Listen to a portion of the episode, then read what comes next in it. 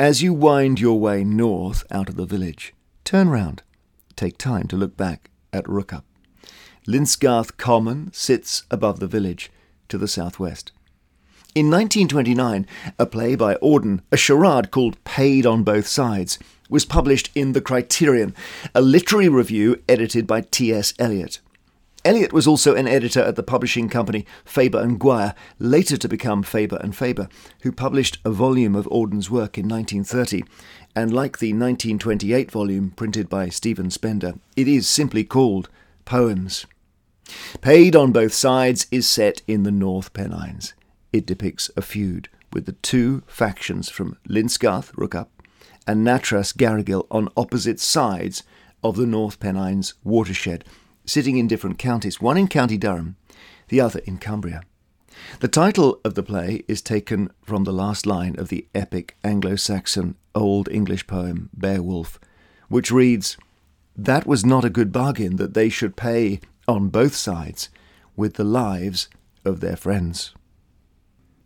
In Paid on Both Sides, a character called the Announcer proclaims, The engagement is announced of John Nower, eldest son of the late Mr. and Mrs. George Nower of Lintzgarth, Rookhope, and Anne Shaw, only daughter of the late Mr. and Mrs. Joseph Shaw of Nattrass, Garrigill. The full cast responds with an hurrah! Look at the slopes beneath Lintzgarth Common with their scattering of farm buildings and dry stone walls. Auden wrote two early poems called Stone Walls. The first one starts where do they travel to, sleepily wending over the waste fells, silent, unending? Do they seek the wind as he calls and calls to the end of things, those creeping walls? In the 30s, Auden made a trip to Iceland and later a trip to China. Between the journeys, he wrote Letter to Lord Byron, an epic commentary on modern life of the time and how things had changed since Byron's day. The extensive poem becomes autobiographical. An early verse reads So if ostensibly I write to you to chat about your poetry or mine, there's many other reasons, though it's true that I have, at the age of 29, just read Don Juan and found it fine.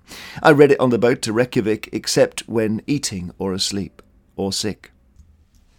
Later, Auden explains with northern myths my little brain was laden, with deeds of Thor and Loki and such scenes. My favourite tale was Andersen's Ice Maiden, but better far than any kings or queens, I like to see and know about machines. And from my sixth until my sixteenth year, I thought myself a mining engineer. The mine I always pictured was for lead, though copper mines might, faute de mieux, be sound. Today I like a weight upon my bed. I always travel by the underground.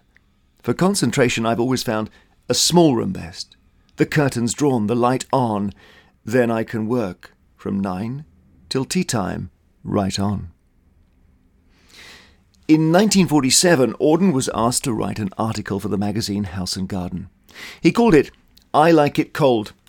In it, he states, Though I was brought up on both, Norse mythology has always appealed to me infinitely more than Greek.